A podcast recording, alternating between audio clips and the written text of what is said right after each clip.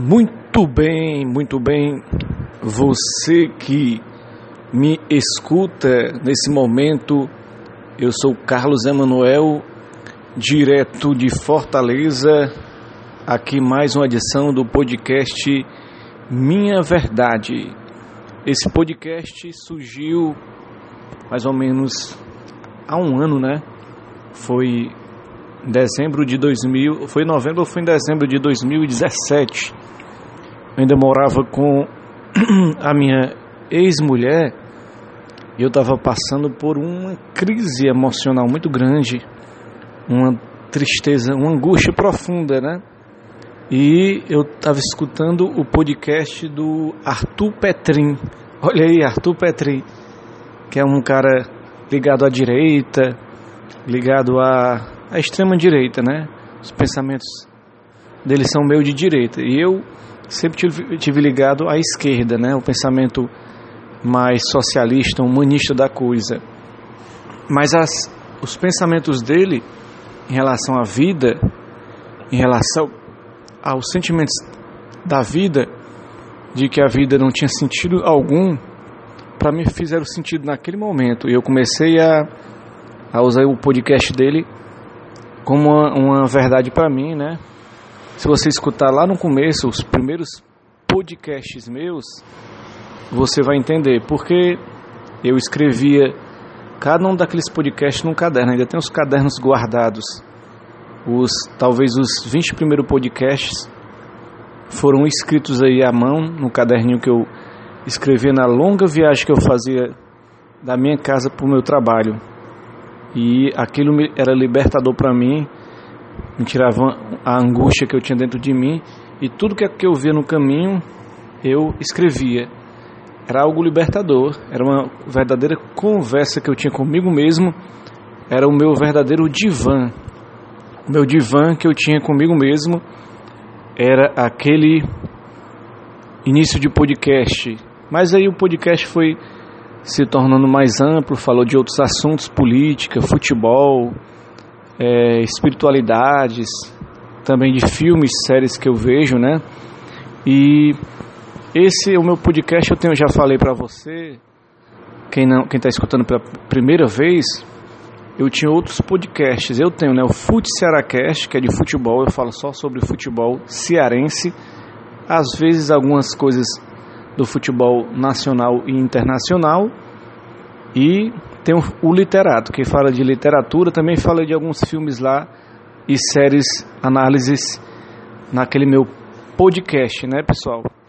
E hoje, você que está ouvindo agora, vou falar sobre um filme que assisti no cinema, para variar, num, num shopping aqui de Fortaleza, que eu sempre assisto aí filmes, e Os Animais Fantásticos 2 os crimes de Grindelwald, ou Grindelwald, como alguns falam, né?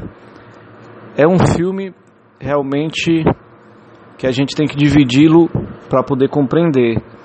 Quem não assistiu, assiste lá no cinema e eu vou dar alguns spoilers porque não tem como falar do filme sem contar algumas coisas do filme, né? Quem assistiu o número 1 um, deve ter visto aí, onde as coisas se concentravam nos Estados Unidos, né?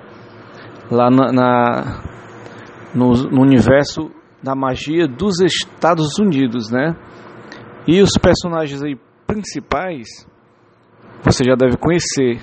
O Newt Scamander, interpretado aí pelo Ed Redmeyer, Jacob Kovicsky, é o Dan Fryer, tem a Tina Gondestai, que é a Alissa Sudol, e o personagem que apareceu no primeiro filme é o personagem aí importante do cinema, que ele é conhecidíssimo no cinema, é o bruxo é, Gillette Grindelwald, interpretado aí pelo Johnny Depp.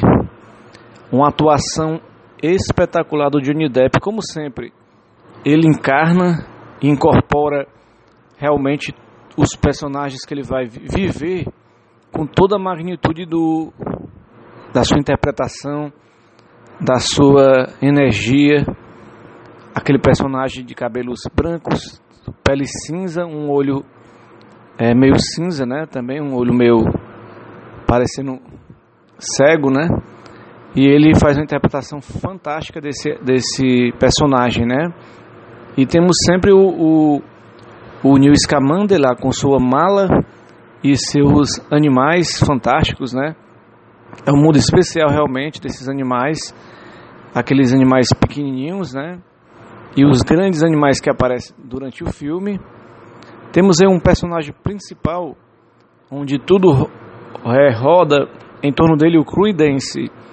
É um personagem meio sombrio, ele está procurando a sua identidade e as, os, tudo vai girar em torno dele, em torno dessa busca de identidade. E também, quem, quem assistiu o filme deve ter visto lá no começo do filme a fuga aí do, do Grindelwald, Johnny Depp, né? Que a, acaba fugindo aí, é, escapou da custódia de Mancuso, Congresso de Mágico dos Estados Unidos, e ele vai à França recrutar seguidores para lutar contra os não mágicos. Ou seja, ele é um revolucionário. Ele quer a liberdade para os mágicos. Só que ele quer de uma forma brutal. Ele quer submeter os não mágicos aos mágicos. Então, seriam os não mágicos escravos dos mágicos. Os, não, os mágicos segundo Grindelwald, andavam às escondidas, às escuras, e não tinham a, não têm a liberdade de ser o que realmente são. E ele vai querer transformar o mundo de acordo com o seu pensamento.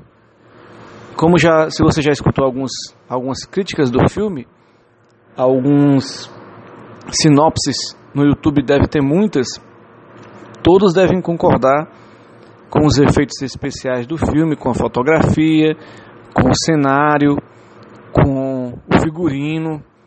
O filme, ele quem assistiu principalmente em 3D, o filme não, não deixa nada a desejar em relação à beleza estética e toda a adrenalina com os, com os movimentos do som, da magia, você se sente realmente no universo totalmente é, mágico. Então esse filme ele ganha uma nota de 0 a 10, nota 10 em relação a isso. No roteiro da Joke Rowley, que escreveu Harry Potter, né?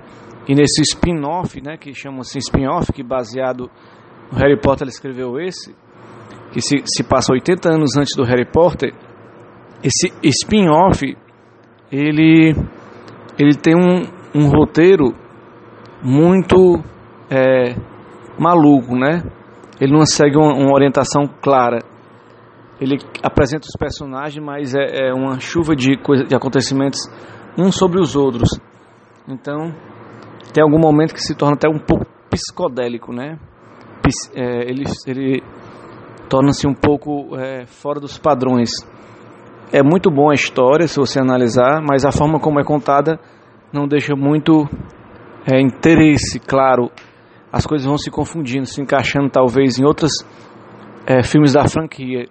Futuros a gente pode tentar ver aí alguma coerência, mas o filme ele, ele se perde um pouco nisso, porque a gente tem a revelação de quem é, quem é o Credence mesmo, né? Interpretado aí pelo Ezra, Ezra Miller. E nós temos também o alvo, que é o professor lá da escola, de magia, né?